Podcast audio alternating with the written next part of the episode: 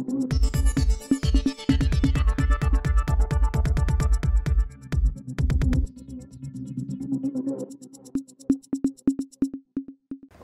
இது news focus Tamil. ஒரு சிறு இடைவெளிக்கு பிறகு மீண்டும் அரசியல் விமர்சகர் மருத்துவர் டாக்டர் காந்தராஜை நாம் சந்திக்க இருக்கிறோம். பல்வேறு தமிழக மற்றும் இந்திய அரசியல் அப்டேட்ஸ் பற்றி இன்றைக்கு நாம் அவரிடம் பேச இருக்கிறோம். வணக்கம் சார். ஏடிஎம்கே பிஜேபி அந்த இரு கட்சிகளுக்கான பிளவு அந்த முறிவு அதன் பின்பு இருக்கக்கூடிய அரசியல் இந்த விஷயங்கள்லாம் எப்படி பார்க்குறீங்க? அதெல்லாம் ஒன்றும் பெரியவெல்லாம் ஒன்றும் கிடையாது. ஒரே கட்சி எப்படிங்க பிரியும்? ஒரு ஷோ ஒன்று நடத்துகிறாங்க அவ்வளோ எல்லாருமே சொல்கிறது தான். எல்லாத்துக்குமே தெரிஞ்ச விஷயம் அது. அவங்களுக்கும் தெரியும். மக்களுக்கு அதை நம்ப மக்கள் அதை நம்பலைங்கிறது எல்லாத்துக்குமே தெரிஞ்ச விஷயம் தான். ஊடகங்கள் வேணால் அதை வந்து டிஸ்கஸ் பண்ணிகிட்டு இருக்கலாம் மொழி அப்படியெல்லாம் அங்கெல்லாம் ஒன்றும் பிரிவெல்லாம் ஒன்றும் கிடையாது. என்னன்னா அண்ணாமலை தலைமையில் இருக்கிற க பாஜகவுக்கு மக்கள் யாரும் ஆதரவு கொடுக்க மாட்டாங்க. அது பாஜகவுக்கு புரிஞ்சு போச்சு. மக்கள் ஆதரவுங்கிறது த பொதுவாகவே ஆல் ஓவர் இந்தியா. பாஜக வந்து ம- மக்கள் செல்வாக்கு இல்லாத கட்சிங்கிறது உலகத்துக்கே தெரிஞ்ச விஷயம். இந்தியா மாத்திரம் இல்லை உலகம் முழுவதுலையுமே மோ மோடி போகிற இடத்துக்கெல்லாம் இன்னும் ஒட்டகுத்தம் பாட்டுக்கு ரெட்டத்தாப்பாளுங்கிற மாதிரி. அவர் போகிற இடத்துலலாம் அவரை அசிங்கப்படுத்தாத ஊரே காணும். ஆஸ்திரேலியாவுக்கு போகிறாரு அசிங்கப்படுறாரு. அப்போ ஃப்ரான்ஸுக்கு போகிறாரு அசிங்கப்படுறாரு. யூஎஸ் போகிறாரு ஒரு சின்ன பொண்ணு பேர் நிருபர் வந்து கேள்வி கேட்டாக்கா பயந்து ஓடுறாரு. அது மாதிரி சூழ்நிலையில் அந்த அளவுக்கு உலகம் பூரா அசிங்கப்பட்டுக்கிட்டு அதே யூஎஸ்ல தான் சிவப்பு கம்பள வரவேற்பெல்லாம் பைடன். மனைவிக்கு ஏதாவது பட்ட துணியெல்லாம் கொடுத்தா கூட சொன்னாங்க. அதே சமயத்தில் இப்போ முன்னாள் குடியரசுத் தலைவர் குடியரசு முன்னாள் தலைவர் ஒபாமா என்ன சொன்னார்? இந்த ஆள் என்ன இங்கே பண்ணுறாரு அப்படின்னு கேட்டார். அதே இதில் தான் அதுக்கு அடுத்த பத்தாவது நிமிஷத்தில் தான் அந்த பத்திரிகை நிறுவனம் ஒரு சின்ன பொண்ணு வந்து ரெண்டு கேள்வி கேட்டுச்சு பதில் சொல்ல துளைச்சி கட்டி விடுன்னு ஓடி போயிட்டாரு. அந்த பக்கம் கொடுத்த பரிசு இந்த பக்கம் நடந்த சட்டையை கிழிச்சு விட்டாங்களே அதை பார்க்கலையே நீங்கள் பிரான்ஸுக்கு போனார். பெரிய அப்படியே இதெல்லாம் வ- வரிய வரவேற்பு. அங்கேருந்து ஐரோப்பிய நாடாளுமன்றம் என்ன சொல்லிச்சு? மணிப்பூர் பற்றிக்கிட்டே இருந்து இந்த ஆள் இங்கே என்ன பண்ணிகிட்டு இருக்காருன்னு கேட்டாங்க. ஆஸ்திரேலியா போனார். நாடாளுமன்றத்தில் பேசிக்கிட்டு இருக்காரு. எதிர்த்து அப்படியே போடுறாங்க? குஜராத் கோ கோத்ரா ரயில் எரிப்பு எப்படி இவர் தான் நடத்தினார்னு போடுறாங்க. BBC documentary. அப்புறம் உலகம் முழுக்க இவருடைய புகழ் கொடி கட்டி பறக்குது இல்லை. பட் அது வந்து எந்த இடத்துலையும் எதிரொலிக்கல எந்த இடத்துலையும் அது வெளிப்படையாக பேசப்படாமல் நீங்க பேசல. நீங்க பேசல. உலகம் முழுவதும் பேசுறதுனால தான் இது உலகம் நடக்குது. இந்தியாவில் டாக் இல்லை அப்படிங்கிற இந்தியாவில் பற்றி இந்தியாவில் தான் தடுக்கிறீங்க. நீங்க எல்லாம் பாதுகாக்கிறீங்க. மோடியை பாதுகாக்கிறீங்க. இது பண்றீங்க அவ்வளோதான் ச- இப்ப இந்த எடப்பாடி பழனிசாமி தலைமையான அந்த அதிமுக அப்படிங்கிறது அந்த பிளவு அப்படிங்கிறது நீங்க நாடகம் தான். திமுக குறிப்பிடுறது அங்க நாடகம். கிடையாதுங்க. இது இவ்வளோ அசிங்கமாக இருக்குது. உலகம் முழுவதிலும் இவங்களுக்கு எதிர்ப்பு இருக்கிறதுனால இந்தியா முழுக்க எதிர்ப்பு இருக்கிறதுனால தான் பேரில் எலெக்ஷன் இன்னும் ஜெயிக்க முடியாதுன்னு அவங்களுக்கு நல்லா தெளிவாக தெரிஞ்சதுனால பார்த்தாங்க. தமிழ்நாட்டை பொறுத்தவரையிலும் அண்ணாமலை அண்ணாமலை தலைமையில் இருக்கும் பாஜக வந்து நின்றுச்சுன்னா காசுக்காகாது அதுக்காக ஒரு ஷோ ஒன்று பண்ணாங்க. ஸ்டாலினுக்கு எதனால் பேர்? பாஜகவினுடைய நம்பர் ஒன் விரோதி சனாதனத்தை எதிர்த்துக்கு நிற்கிறதுல பா ஸ்டாலின் தீவிரமாக இருக்கிறாருங்கிறது தானே இன்றைக்கி மக்கள் ஆதரவு காரணம். அதையே பழனிசாமி செய்கிறாருன்னு சொல்லிட்டா? அவ்வளோதான் பழனிசாமியும் சனாதனத்தை எதிர்க்கிறார். எங்களுக்கு ஒட்டுமில்லை உறவும் இல்லை ஏமாந்தது போதும் அப்படின்னு வீராவசனம் பேசி வழி வந்தேன் பட் அதிமுக வந்து எந்த இடங்கள்லயும் எந்த மேடைகளையும் வந்து சனாதனத்தை குறித்து பேசுறதோ இல்லது வர்ணாசிரம தர்மத்தை பற்றி பேசுறதோ பேசுவாங்க. இனிமே பேசுவாங்க. இனிமேல் பேசுவாங்க. இனிமே பேசுவாங்க. அதாவது தீவிரமாக பேசுவாங்க. மோடியை ஒழிப்போம்பாங்க அமித்ஷாவை எதிர்ப்போம்பாங்க. அதாவது ஸ்டாலினோட தீவிரமாக இருக்காங்களாம். அப்போ வந்து மக்கள் வந்து ஒரு ஸ்டாலினை விட பழனிசாமி பிரமாதமாக பேசுகிறத சொல்லிட்டு மக்கள் ஆதரவு அவங்க திருப்பிட்டாங்களாம். அதனால் பாஜக ஜெயிச்சு இது பழனிசாமி ஜெயிச்சிட்டாராம். அப்படி ஜெயிச்சது அந்த மாதிரி கணக்கு காட்டிட்டாக்கா அதுக்கப்புறம் ஆயிரம் தான் நம்ம ஃப்ரெண்டுங்க நம்ம ஆள் தாங்க அப்படியே அங்கே போய் சேர்ந்துக்கிறேன் சார் இப்போ இங்கே ஒரு இதான் என்ன டவுட்னா இப்போ ஒன்பது ஆண்டு காலம் கிட்டத்தட்ட பத்தாண்டு ஆட்சி வரும்போது பத்தாண்டு எலெக்ஷன் வரும்போது பத்தாண்டு அப்படின்னு வச்சுக்கோமே பாஜக பத்தாண்டு ஆட்சி மக்கள்கிட்ட கடுமையான வெறுப்புணர்வை சந்திச்சிருக்காங்க. ஆன்டி இன்கமிசிவ் ஃபார்ம் ஆயிருக்கு. ஐந்து ஆண்டுகள் அதில் அதிமுக அங்கே வகிச்சிருக்காங்க. இப்போ தேர்தல் வரக்கூடிய இந்த கடைசி ஒரு ஆறு மாதத்துக்கு முன்னாடி மட்டும் அதுலேருந்து வெளியே வந்துட்டு நாங்கள் வந்து புனிதர் எங்களுக்கு வந்து சம்மந்தம் கிடையாது அப்படின்னு சொன்னால் அதை மக்கள் ஏற்றுப்பாங்களா மக்கள் ஏற்றுக்கிட்டாங்கன்னா ஏற்றுக்கல ஏன்னா பாஜக கூட்டணி வச்சிருக்கிறது அரசியல் கட்சிகளோட இல்லைங்க தேர்தல் ஆணையத்தோட. தேர்தல் ஆணையத்தோட ஒரு ஒப்பந்தம் போட்டிருக்காங்க. அவங்க வேணுங்கிற ரிசல்ட் அவங்க கொடுத்துருவாங்க. அதுக்கெல்லாம் ஒரு பில்டப் கொடுக்கறதுக்காகத்தான் இது. அந்த இந்த காரணங்களால் நாங்கள் வெற்றி பெற்றோம் அப்படிங்கிறதுக்கு தான் இதெல்லாம் தேர்தல் ஆணையத்தை மட்டுமே நம்பிட்டு இருக்கிறதா இருந்தால் அவங்க எதுக்கு ஒவ்வொரு மாநிலத்தில் உடைய கட்சிகள் கூட்டணி அமைக்கிறதோ என்டியில் ஒவ்வொரு கட்சி இணைக்கணும் கட்சி கூட்டணி வலுப்படுத்தணுங்கிறத பற்றி ஏன் யோசிச்சு ஆமாங்க அப்படி பண்ணால் தான் இதென்ன இதன் காரணமாகத்தான் அவங்க வெற்றி பெற்றார்கள் அப்புறம் தேர்தல் ஆணையத்துக்கு ஒரு சப்போர்ட் வேணாமா? அவங்க பண்ணுற இதுக்கு சென்சாரை மாற்றிடலாங்க அது எப்படியா மாறிச்சுன்னு கேட்பீங்கல்ல இப்போ அது இதெல்லாம் எதனால் ஆச்சுன்னா ஆயிரமாவது தடவையாக சொல்கிறேன் ஈரோடு எலெக்ஷனும் கர்நாடகா எலெக்ஷனும் அவங்கள காலை வாரி விட்டுடுச்சு. அமித்ஷா தெளிவாகவே சொன்னார். கருத்து கணிப்பு ஒன்று போட்டார். கர்நாடகாவில் க தொங்கு சட்டமன்றம் தான் வரும்னு கருத்து கணிப்பு போட்டார். என்னன்னாக்கா அதுக்கு தகுந்த மாதிரி தேர்தல் ஆணையம் வந்து தீர்ப்பு இது ரிசல்ட்டை கொடுக்குங்கிறதுக்காக இன்ஸ்ட்ரக்ஷன் கொடுத்தாரு. பார்த்தா ரிசல்ட்டு காலை வாரிடுச்சு. படுதோல்லியில் போயிடுச்சு. என்னடா இது? நம்ம கருத்து கணிப்பெல்லாம் போட்டு செட்டப் பண்ணி எல்லாம் பண்ணோம். அவ்வளோ இன்ஸ்ட்ரக்ஷன் கொடுத்த பிறகும் கர்நாடகாவில் வந்து இப்படி போயிடுச்சேன்ற பயம் வந்தது. ஒரு வேளை ஜென்ரல் எலெக்ஷன்லேயும் இது மாதிரி நடந்துருச்சுன்னா நம்ம கதி என்ன ஆகும்? அதுக்காகத்தான் இவ்வளோ பில்டப் இந்த மாதிரி இவங்கெல்லாம் வந்து இருக்கிறத மாதிரி காட்டி ஒரு வேளை காலை வாரிச்சுன்னா இப்படியெல்லாம் காரணம் காட்டி தப்பிக்கிறதுக்கான அப்போ அதிமுக பாஜக அந்த பிளவு அந்த முறிவு அப்படிங்கிறது அந்த கூட்டணி முறிவுங்கிறதே ஒரு நாடகம் தான் அப்படிங்கிறதா ஒன்றும் கிடையாது. அப்படி ஒரு முறிவே கிடையாது. அப்படி ஒரு முறிவே கிடையாது. ஷோ பண்ணுவான் இந்த இந்த சீனுக்கு இதுதான் இந்த ரோல் இந்த இது. இப்போ இதுதான் காட்சி. இந்த சீரியலில் இந்த காட்சிகள் இப்போ வரும். சில மூத்த பத்திரிகையாளரும் அரசியல் விமர்சகர்கள் என்ன குறிப்பிட்றாங்கன்னா அப்படி ஒரு ஷோவை எலெக்ஷன் வர ஆறு மாதத்துக்கு முன்பு பாஜகவும் அதிமுகவும் திறமையாக நடத்தி முடிச்சு அந்த அந்த ஷோவை வந்து உண்மைன்னு சொல்லி மக்கள்கிட்ட நம்ப வச்சிட முடியாது அப்படின்னு குறிப்பிட்றாங்க. அந்த அளவுக்கு திறமையாக எடப்பாடி செய்ய மாட்டாங்க. அண்ணாமலை செய்ய தெரியாது அவங்களுக்கு. இதெல்லாம் வந்து என்ன மாதிரி ஆளுங்கள்லாம் எதை நம்பி பேசிக்கிட்டு இருக்கோம்னா மக்கள் போடுற ஓட்டினுடைய அடிப்படையில் தான் இதெல்லாம் நடக்கும்னு பேசிக்கிட்டு இருக்கிறோம். மக்கள் ஓட்டை பற்றி அவங்க கவலைப்படலைங்க. நான் தான் சொல்கிறேனே மக்களோட எலெக்ஷன் ஓட்டை பற்றி கவலைப்படலாம் அப்புறம் எதுக்கு இங்கே வந்து எலெக்ஷன் நடக்கலைன்னாக்கா அது அகில உலக அளவில் இன்னும் பெரிய அட்டகாசம் ஆகிடும் பெரிய பொருளாதார நெருக்கடியெல்லாம் வந்துடும் அதுக்கு பயந்துட்டு தான் இங்கே ஒரு எலெக்ஷன் நடத்துறதா கணக்கு காட்டிக்கிட்டு இருக்காங்க. இல்லாட்டி பா- மோடி எண்ணத்துக்கு எலெக்ஷன் நடத்துறாரு. ஓகே சார் அது ஓகே தமிழ்நாட்டில் எதுக்காக இப்படி ஒரு ஸ்டண்ட் நடத்துறாங்க? இப்போ அதிமுக பாஜக நடத்துறது வந்து அது உண்மையான பிளவு இல்லை அப்படிங்கிறீங்க. எதுக்காக அப்படி ஒரு ஷோ வந்து இன்னைக்கு காட்டுறாங்க? அந்த இந்த இது பண்ணதன் மூலமாக ஸ்டாலினுடைய செல்வாக்கு குறைஞ்சது. பழனிசாமியுடைய செல்வாக்கு வளர்ந்ததுன்னு ஒரு கணக்கு காட்டுறாங்க. அதனுடைய விளைவு தான் நாங்கள் இந்த இடத்தில் இருபது இடங்களில் நாங்கள் வெற்றி பெற்றோம்னு காட்டுறதுக்காக. சரி இப்போ அப்படியே இருந்தாலும் கூட ஸ்டாலினுக்கு மாற்ற எடப்பாடி பழனிசாமி அதே மாதிரி திறமையாக செயல்படுறாரு அப்படின்னா பாஜக செஞ்ச பல்வேறு மக்கள் விரோத விஷயங்கள் எல்லாத்தையும் எதிர்க்கணும். மணிப்பூர் விஷயத்தை எதிர்க்கணும் இந்த பீரங் சிங் எல்லாத்தையும். பீரங்ஸ் விஷயத்தை எதிர்க்கணும். எல்லாத்தையுமே எல்லா விஷயம் தொடச்ச ஊழல் குற்றச்சாட்டுலாம் பேசுவாருங்க. பட் ஒரே நாடு ஒரே தேர்தல் விஷயத்துல ஆதரவு செய்கிறாங்க எல்லாம் மாறிடும் எல்லாம் மாறிடும். நாளையிலேருந்து டாபிக் வேற. எல்லாம் மாறிடும், ஐயோ, மாறிடும். பிச்சுக்கிட்டு உதறுவார். மோடி என்ற ஒரு ஆளை நம்பி நாங்கள் ஏமாந்தது போதும். தொண்டனே பொங்கி வா பாஜகவை ஒழித்து கட்டுவோம் அப்படின்லாம் பேசுவாங்க. நிறைய. ஆனால் தலைமை என்ன உத்தரவு கொடுத்துருக்காங்க? தொண்டர்கள் யாரும் இதை பற்றி பேச வேணாம். கே கேபி முனுசாமி விட்டு அவர் ஒரு அறிக்கை விட்டார். அப்புறம் இரண்டாம் பட்ட தலைவர்கள் வந்து சொல்கிறாங்க அவங்க சின்ன சின்ன விஷயங்கள்லாம் சொல்கிறாங்க தவிர அவங்களோட ஃபுல் ஃபோக்கஸுமே மொத்த பாஜக டெல்லி பாஜக கிடையாது. இங்கே அண்ணாமலையை தான் வந்து திரும்ப திரும்ப டார்கெட் அப்படிதான் மொத்த. பாஜக பாஜக வச்சிருக்கிறது அதுக்கு தானே? அண்ணாமலை பச்சை துரோகியான ஆசாமி அவர். கர்நாடகாவில் தமிழ்நாட்டுக்கு காவிரி தண்ணி ஒரு சொட்டு கூட கொடுக்கூடாதுன்னு சொன்ன ஆளை பாஜக இங்கே தலைவராக போடுதுன்னா என்ன அர்த்தம்? காவிரி தண்ணி கொடுக்கக்கூடாதுங்கிறது பாஜகவினுடைய இது. அதை சொன்ன ஆள் வந்து இங்கே தமிழ்நாட்டுக்கு தலைவராக போட்டிருக்கு ஆக பாஜகவினுடைய கொ கொள்கை என்ன? தமிழ்நாட்டுக்கு காவிரி தண்ணி வரக்கூடாது. அதுக்காக அதை அந்த மாதிரி தண்ணி வரவிடாமல் தடுக்கிறதுக்காக தான் அண்ணாமலை வந்து தலைவராக போட்டிருக்காங்கங்கிற அளவுக்கு பாஜக இங்கே இருக்குது. அதுக்கு பழனிசாமி சப்போர்ட்டாக இவ்வளோ நாள் இருந்திருக்கிறாரு. ஓ- மக்கள் ஓட்டு இதெல்லாம் நீங்கள் பார்த்தீங்கன்னா அரை ஓட்டு கூட விழுவுறதுக்கு வாய்ப்பு கிடையாது.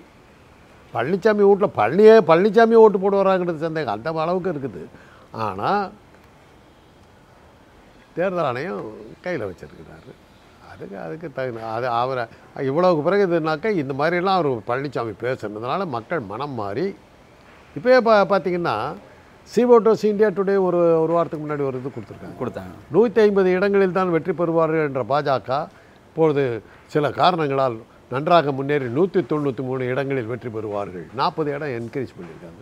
அப்படியே என்கரேஜ் பண்ணி என்கரேஜ் பண்ணி கொண்டு வந்துருவாங்க தேர்தல் சமயத்தில் ஐநூறு இடங்களில் நானூற்றி ஐம்பது இடங்களில் பாஜக வெற்றி பெறுவதற்கான வாய்ப்பு இருக்குதுன்னு சொன்னாக்கா அது தேர்தல் முடிவுகள் அதை போடுறதுக்கு அப்புறம் பா தேர்தல் ஆணையத்துக்கு ஈஸியாக போடும் இதெல்லாம் செட்டப் தான்.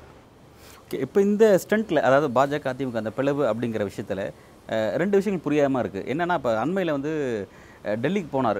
எடப்பாடி பழனிசாமி போனார். அது தமிழ்நாட்டிலேருந்து போகாமல் வந்து கொச்சியில் போயிட்டு அங்கேருந்து பிறகு பெங்களூர்லேருந்து பயணம் பண்ணி அங்கே போனாங்க. போயிட்டு அந்த சந்திப்பை முடிச்சுட்டு வந்து பத்திரிகையாளர் சந்திக்கல. எப்போவுமே வந்து போயிட்டு சந்திச்சு வந்தாங்கன்னா உடனே என்னன்ற விஷயத்தை சொல்லுவாங்க. பட் அந்த சந்திப்புக்கு அப்புறம் பத்திரிகையாளர் சந்திக்கல. அதன் பிறகு ஒரு வாரத்தில் கூட்டணி முறிவுன்னு சொல்லி இங்கே தமிழ்நாட்டில் அறிவிக்கிறாங்க. இந்த விஷயங்கள் புரியாமல் இருக்குது அது பிளைண்டாக இருக்குது எப்படி என்ன சார் புரியறதுக்கு இருக்குது? ஏன் பத்திரிகையாளர் சந்திக்கல? என்ன விஷயம் நடந்துச்சு? ஏன் அங்கே பேசல? அதாவது அவங்க ரெண்டு பேத்துக்கு மத்தியில் பெரிய பிளவுகள் நடந்ததாகவும் அதனால் மன வருத்தம் அடைந்ததாகவும் அதனால் கோபம் கோபம் வந்து பிளந்துக்கிட்ட வெளியே போயிட்டாங்கங்கிறதுக்காக ஒரு சீன் இப்போ போயிட்டு வந்தால் நல்லா அமித்ஷா நல்லா பேசினாருனாக்கா அப்புறம் பிளவுன்னு சொன்னாக்க எப்படி ஒத்துக்குவாங்க? இப்போ பார்த்தா பாருங்கள் அவங்கள அவமானப்படுத்தினால தாங்க முடியாமல் அவங்க கோவிச்சுக்கிட்டு அவங்க வெளியே போயிட்டாங்க. இப்போ நீங்கள் பில்டப் கொடுக்க வேண்டியது. இனிமேல் நீங்கள் தான் பார்த்துக்கணும் சீன் செட்டப் பண்ணியாச்சுங்க. இனிமேல் நீங்கள் தான் வசனமெல்லாம் எழுதி அதை வந்து நியாயப்படுத்தணும். உங்கள் கையில் தான் இருக்குது ஊடகங்கள் கையில் தான் இருக்குது எடப்பாடி பழனிசாமி பொதுச்செயலாளர் தேர்ந்தெடுக்கப்பட்டதுக்கு பிறகு இந்த இவர் இந்த முடிவு எடுத்ததுக்கான காரணத்தை இன்னொரு விஷயமா சொல்கிறாங்க என்னென்னா கட்சியில் வந்து அவர் எல்லாத்தையும் லெசன் பண்ணிகிட்டு இருந்தார். அவரோட அதிகாரம் எந்த அளவுக்கு வளர்ந்துருக்கு அப்படிங்கிறது எல்லாத்தையும் கவனிச்சிட்டு இருந்தார் எல்லா மாவட்ட செயலாளர்லேருந்து பகுதி நிர்வாகிகள் இருந்து எல்லாருமே வந்து எடப்பாடி பழனிசாமி இந்த ஒற்றை தலைமை அவரோட கட்டளைக்கு ஏற்ப ஒரு ஜெயலலிதாக்கு ஈக்குவலான ஒரு ஐக்கான அவர் வளர்ந்துட்டாரு. இனிமேல் அவரால் பாஜக நம்மளை கட்டுப்படுத்த முடியாதுங்கிற இடத்துக்கு அவர் நகர்ந்துட்டாரு. அதன் காரணமாக தான் ரொம்ப பொறுமையாக மாவட்ட செயலரோட ஆலோசனை கூட்டம் நடத்தி அந்த கூட்டத்தில் கூட ஒரு விஷயம் சொன்னாராம். இதுக்கு மேலே நான் பொறுமையாக இருக்க முடியாது அப்படிங்கிற அவர் சொன்னதாக வந்து செய்திகள் வெளியே இருக்குது அதனால் அந்த அறிவிப்பு அவ்வளோ துணிச்சல் அறிவிச்சிருக்காரு அப்படின்னு சொல்கிறாங்க இந்த வசனத்தை நான் எழுதியிருக்கேன் பார்த்தீங்களா இதே வசனத்தை நானும் சொன்னேன். நீங்கள் இனிமேல் பில்டப் கொடுக்க வேண்டியது தானே இதை வச்சு எழுதி போக வேண்டியது தானே பா பா பழனிசாமியோட வீரம் அப்படின்னு சொல்லி காட்ட வேண்டியது தானே பாஜகவை எதிர்ப்பதில் ஸ்டாலினை மிஞ்சி விட்டார் பழனிசாமி இது இனிமேல் இதெல்லாம் எழுத வேண்டியது தானே அப்போ தானே செட்டப் கரெக்டாக வரும். அப்போ தானே மக்கள் ஓட்டு போடுவாங்க. மக்கள் ஓட்டு போட்டதாக கணக்கு காட்ட முடியும். பாஜக எதிர்ப்பு அது அதில் ஒரு பாயிண்ட் இதில் நிதர்சனமாக தெரியறது என்னன்னா பாஜக உணர்ந்துச்சு. தேர்தல் நேர்மையாக நடந்தால் ஒரு ஓட்டு கூட தனக்கு விழுவாதுங்கிறத அவங்களே உணர்ந்ததுனால தான் எல்லாரும் தன்னை எதிர்க்கிற மாதிரி காட்டினா தான் மக்கள் ஆதரவு அவங்களுக்கு கிடைக்கும். தன்னை எதிர்ப்பவர்களுக்கு தான் மக்கள் ஆதரவு கிடைக்குங்கிறத அவங்க உணர்ந்துட்டாங்க. அதனால தான் தன்னுடைய கூட்டணியில் இருக்கிற பழனிசாமி தன்னை எதிர்க்கிறதா சொல்ல சொல்லி நீ எப்படியா ஓட்டு வாங்கிடுன்னு பண்ணியிருக்காங்க சரி அவர் ஓட்டு வாங்கிடுவார். பட் பாஜக இங்கே வந்து நோட்டாவோட காம்ப்ளீட் பண்ணக்கூடிய நிலைமைக்கு தள்ளப்படுவாங்க. தேவையில்லை அது நோட்டா கீழே போயிடுச்சு அதான் அந்த வெறுப்பு காட்டு அதனால என்ன?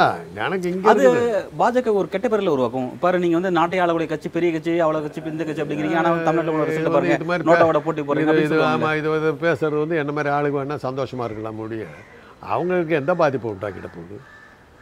ஏங்க பச்சையாக சொல்கிறாரு பெண்களுக்கு தனி இது முப்பத்தி மூணு பர்சன்ட்டுன்னு எப்போ வரும்னாங்க?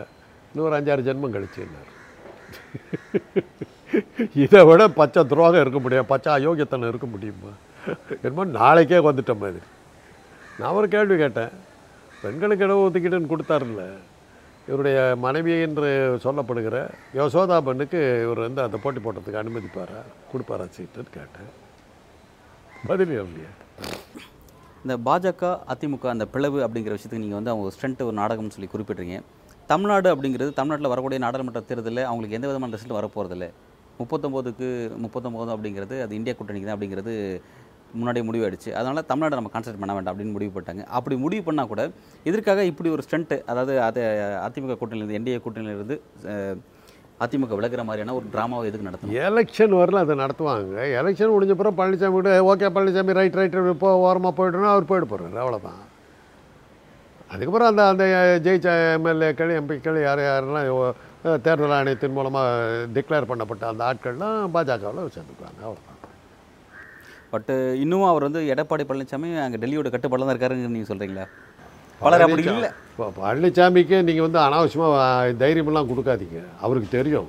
அவர் அவங்களே துரத்தினா கூட அவர் போக மாட்டார். அவர் போக மாட்டார். துணிச்சல் மிக்க தலைவரா? தனிப்பெரும்பான்மை கொண்ட தலைவரா? ஆனா, தனி பெரும்பான்மை கொண்ட தலைவர்லாம் சொல்லி ஏமா அதை பலி கொடுக்கறதுக்கு முன்னாடி கழுத்தில் மாலை போடுவீங்க மணி கட்டுவீங்க இப்போ நெத்தியில் திருநூறு வைப்பீங்க குங்குமம் வைப்பீங்க கொம்புக்கு வைண்ட் அடிப்பீங்க. அதுக்கப்புறம் கொண்டு போய் அங்கே வச்சு ஒரு ஒரே போடு.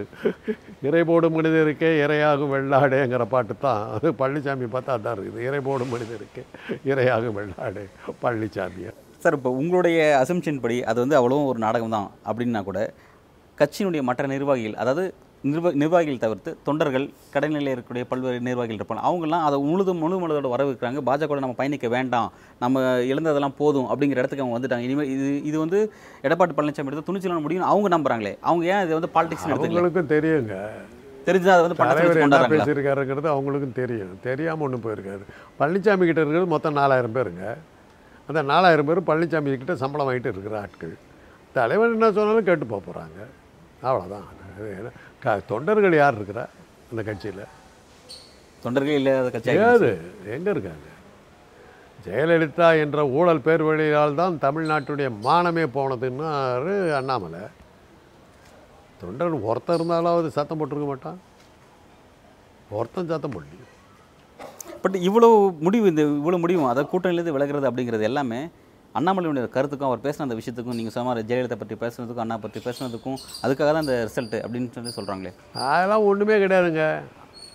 ஜெயலலிதா பற்றி பேசுறதுக்கு அன்னைக்கு சத்தம் போடாமல் இன்னைக்கு இத்தனை நாள் வரல என்ன சத்தம்? அதுக்கப்புறம் ஆயிரம் தடவை டெல்லிக்கு போனாங்க ஆயிரம் சொல்றாரு ஒரு ஒரு வருடமாக நாங்கள் வந்து இந்த பல்ல கடிச்சிட்டு இருந்தோம். பல உணவுகள்- கடிச்சிக்கிட்டு இருந்தேன் அதுக்கு முன்னாடி ஜெயலலிதாவுக்கு சிறையின உடனே அடுத்த நிமிஷம் ஊர் ஊராக கடையெல்லாம் அடைச்சி க துவம்சம் பண்ணி ஒரு பிரியாணி கடை இல்லாமல் பாக்கி இல்லாமல் அடித்து நிமித்தி விட்டு மூணு பொண்ணுங்களை வேறு நெருப்பு வச்சு கொடுத்துனியே அந்த தொண்டர்கள்லாம் எங்கே போனான்?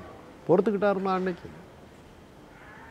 பொறுத்துக்கிட்டு இருந்தானா? அடுத்த வாரம் வரணும் பார்த்துக்கலாம் அடுத்த மாதம் வரணும் பார்த்துக்கலாம் சிறைன்னு சொன்னவொன்னே ஒரு நாள் பூரா ஒருத்தருமே ஒன்றும் பண்ணலைன்னா அந்த அம்மா ஒரு கற்று கத்துச்சு ஏன்டா ஒருத்தருமே ஒன்றும் பண்ணல. மறுநாள் ஆஃபீஸில் உட்காந்துக்கிட்டு இருக்கிறேன். எய்ட்ஸ் கண்ட்ரோல் ஆஃபீஸர்லாம் உட்காந்துருக்கேன் ஆஃபீஸை இழுத்து மூடுறான் நாங்கள் வந்து. கவர்மெண்ட் ஆஃபீஸை.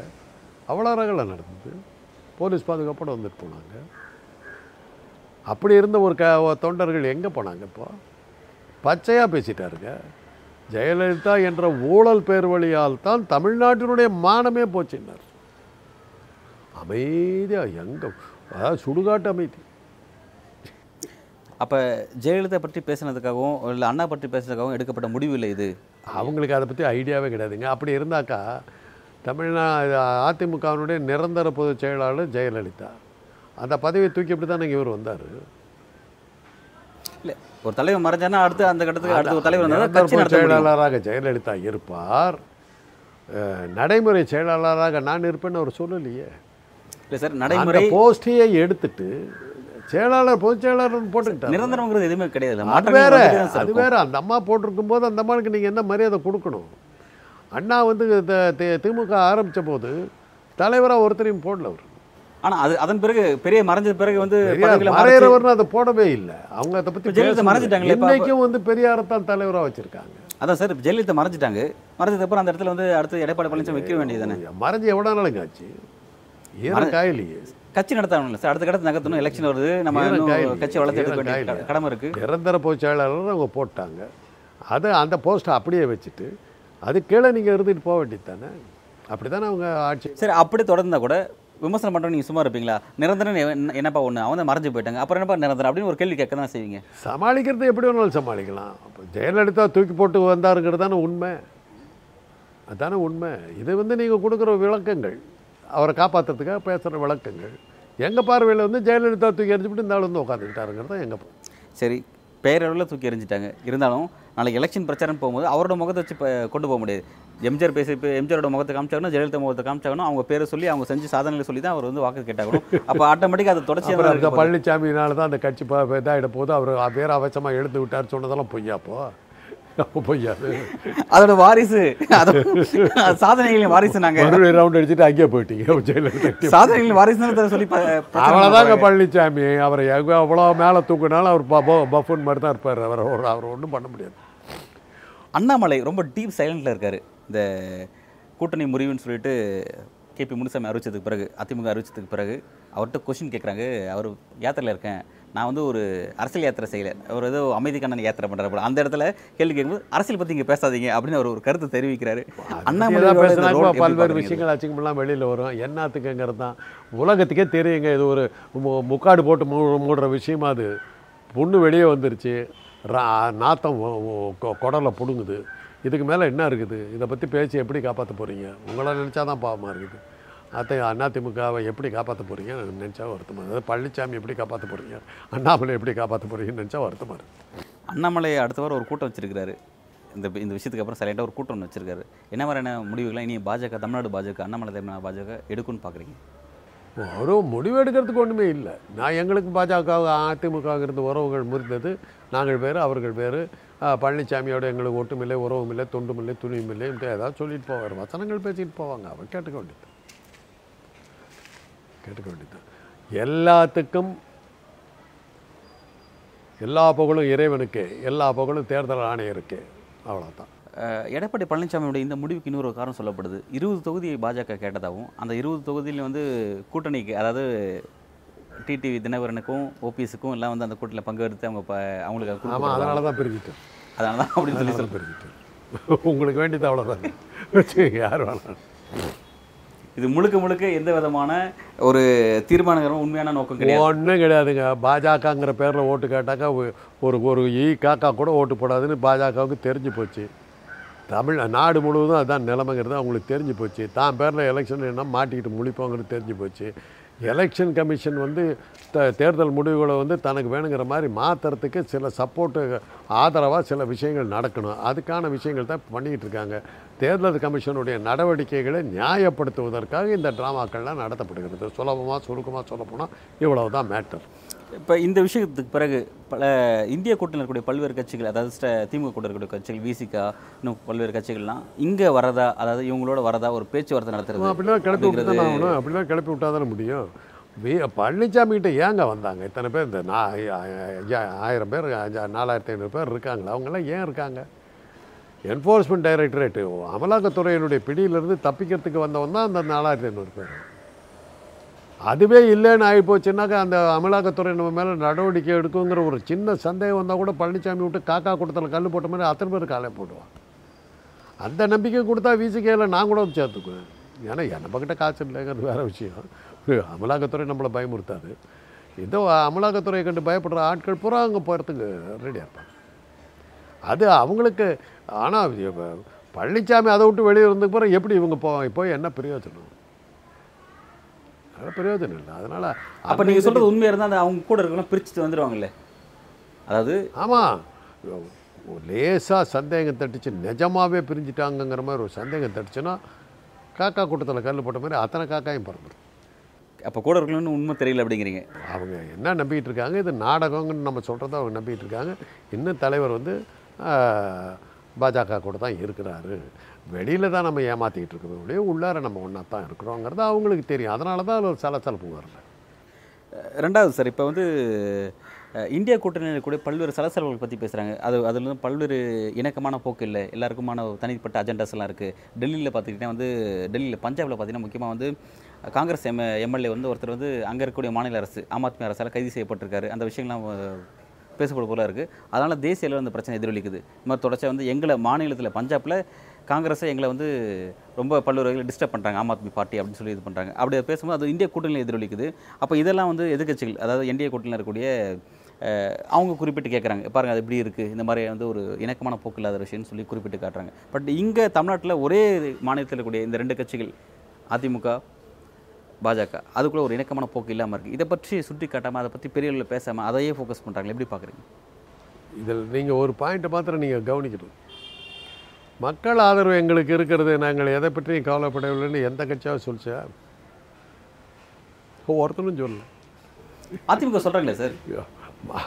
அதிமுக எங்கே சொன்னா? மக்கள் ஆதரவு இது எங்கேயா சொன்னாங்க? மக்கள் அதில் இருக்குது தொண்டர்கள் எங்கள் கூட தான் இருக்காங்க. மக்கள் எங்க அது யார் தொண்டர்கள்? அந்த நாலாயிரத்தி ஐநூறு பேர் அவங்களாம் எங்கே போனாங்க? ஜெயலலிதா ஊழல் பெருவிழின்னு அண்ணாமலை சொன்னபோது.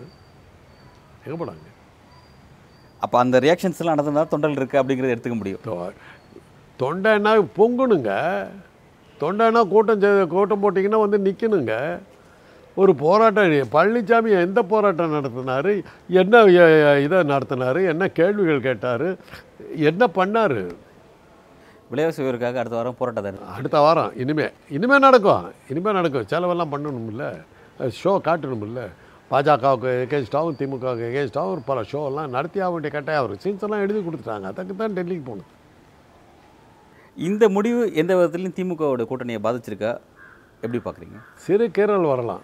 அது நிஜமாகவே பழனிசாமி எதிர்த்தார் போல் இருக்கு அப்படின்னு ச நம்புகிற சில பேர் வழிகள் இருப்பாங்க இல்லாட்டி போனால் சீட் ஷேரிங்கில் வந்து கண்டிப்பாக சில பே அபிப்பிராய பேதங்கள் வரத்தாச்சு. அவங்கெல்லாம் வந்து இவர்கிட்ட போகிறதுக்கான சான்ஸ் இருக்கலாம் இருக்கலாம். அது யார் கழுத்தில் வந்து பாறாங்கல்ல கட்டிக்கிட்டு கிணத்துல குத்திக்கணும்னு நினைக்கிறாங்களோ அவங்கெல்லாம் பாஜக அதிமுக போகிறதுக்கு சான்ஸ் இருக்கு. ரெண்டாயிரத்தி இருபத்தி நாலில் எந்த மாற்றமும் நடக்காது ஒருவேளை. ரெண்டாயிரத்தி இருபத்தி ஆறில் நிச்சயமாக அதிமுகவோட திமுகவில் இன்றைக்கு இருக்க கூட்டணி கட்சிகள் அதாவது மார்க்சிஸ்ட் கம்யூனிஸ்ட் கட்சி இவங்க உள்ளிட்ட மதிமுக விசிக இவங்களாம் வரதுக்கான வாய்ப்புகள் இருக்குன்னு சொல்கிறாங்க அந்த நேரத்தில் அந்த கட்சிகள்லாம் இருக்குதான்னு பாருங்கள் அப்புறம் பேசுவோம். இன்னொரு ஒரு விஷயம் முக்கியமான விஷயம் வந்திருக்குது. என்ன அப்படின்னா காங்கிரஸ் வந்து பத்து தொகுதி கொடுக்குறதா சொல்லி இந்த கூட்டணிக்கு. எல்லா நாலு நாற்பதும் சேர்த்து புதுச்சேரியும் சேர்த்து நாற்பது பத்து கொடுக்கலான்னு இருந்தாங்க. ஆனால் இப்போ பதினஞ்சு காங்கிரஸ் டிமாண்ட் பண்ணுறதுக்கான ஒரு வாய்ப்புகள் போயிட்டு இருக்கா பேச்சு போயிட்டு இருக்கதாகவும் மதிமுக வைகோ தலைமையிலான மதிமுக ஆறு தொகுதிகள் அது எந்த தொகுதியும் கூட முடிவு பண்ண முடிவு பண்ணிட்டாங்க. மயிலாடுதுறை திருச்சி விருதுநகர் காஞ்சிபுரம் ஈரோடுன்னு சொல்லிட்டு இதெல்லாம் முடிவு பண்ணி இதெல்லாம் கேட்டு பெறுவதற்கான விஷயம் போயிட்டு இருக்கு ஆல்ரெடி பதிமூணு தொகுதியில் ஒர்க் போயிட்டுருக்கு.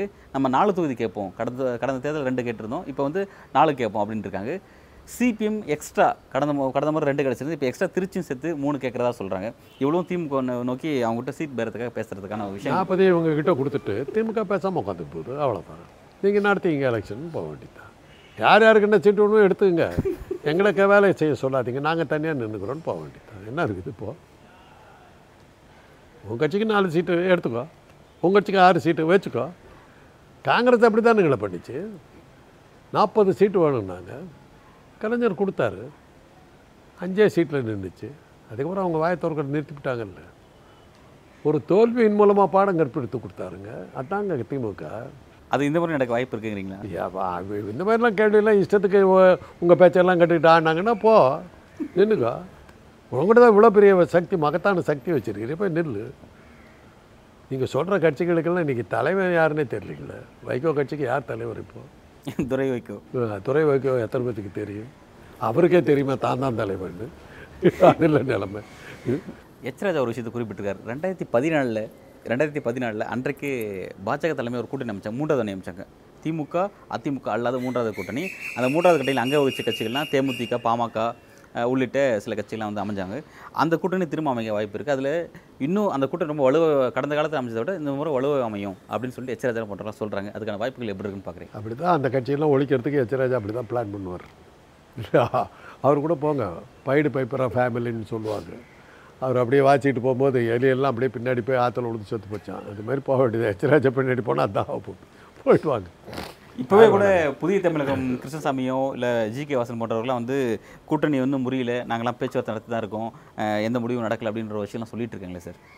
ஆமாம் புதிய தமிழன் கிருஷ்ணசாமி இப்போ நீங்கள் சொல்லி தான் ஞாபகம் வருது? அவர் அரசியலில் இருக்கார்? கண்டினியூ பண்ணுறாரா இருக்காரு சார். அந்த கட்சி இருக்குதா? இருக்கு. சரி ரைட் அப்படின்னா சரி அவர் அதான் பு புதைக்கப்பட்டவர் புத்துயிர் பெற்றார் புத்துயிர் பெற்றவர் புதுவாழ்வு பெற முயல்கிறார்னு ஒரு வசனம் இருக்குது. அந்த புதுவாழ்வு பெறறதுக்கு முயற்சிக்கிறார். தானும் அரசியலில் இருக்கிறதா காட்டி இப்போ பத்து வருஷமாக அவர் ஆளையே காணுமே எங்கே இருக்காருன்னு கூட தெரியல யாருன்னு தெரியாது. அவங்களெல்லாம் கூட்டு வந்து என்ன பண்ண போகிறீங்க இப்போ இந்த ஏடிஎம்கே பிஜேபி கூட்டணி இந்த பிரச்சனைகளை சரி பண்ணுறதுக்காக முக்கியமாக ஒரு முன்னாள் சாரி முன்னாள் கலை இந்நாள் முதல்வர் முன்னாள் காங்கிரஸ் கட்சி கட்சிக்காரர் இந்நாள் முதல்வர் அசாம் முதல்வர் ஹேமதா பிஸ்வ சர்மா அவரோட தலைமையில் ஒரு டீலிங் ஒன்று போயிட்டுருக்கு ஏன்னா அசாமில் அதிமுக சேர்ந்த முக்கிய பிரமுகர்கள் பலர் வந்து அங்கே சிறு தொழில் செஞ்சுருக்காங்க. ஊரக வளர்ச்சி ஊரக வளர்ச்சி உள்ளாட்சி விஷயங்களில் வந்து அவங்களுக்கு சில கான்ட்ராக்ட்ஸ் கொடுத்துருக்காங்க. கன்ஸ்ட்ரக்ஷனில் சில கான்ட்ராக்ட்ஸ் கொடுத்துருக்காங்க. அங்கே பெரிய தொழில் போயிட்டுருக்கு.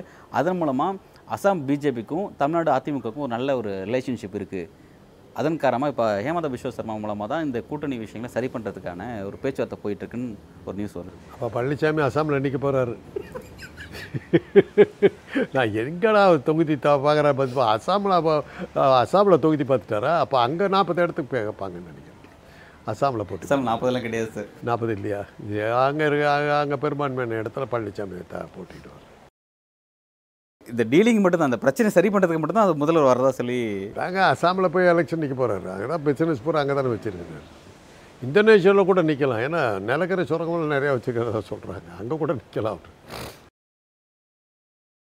ஓகே சார் உங்களுடைய அந்த ஏடிஎம்கே பிஜேபி அந்த உங்களோட அனலிட்டிக்கல் பார்வையில் வந்து இது முழுக்க முழுக்க ட்ராமா அப்படின்றது குறிப்பிட்டிருக்கீங்க நீங்கள் இவ்வளோ நேரம் வீண் பண்ணிகிட்டு இருந்தோன்னு தான் நான் சொல்கிறேன் இல்லாத ஒன்று என்னத்துக்கு தேவையில்லாத கற்பனைகள்லாம் பேசி நேரத்தை வீண் பண்ணிகிட்டு இருக்கோம் தான் நான் சொன்னேன் அவங்களுக்கும் தெரியும்.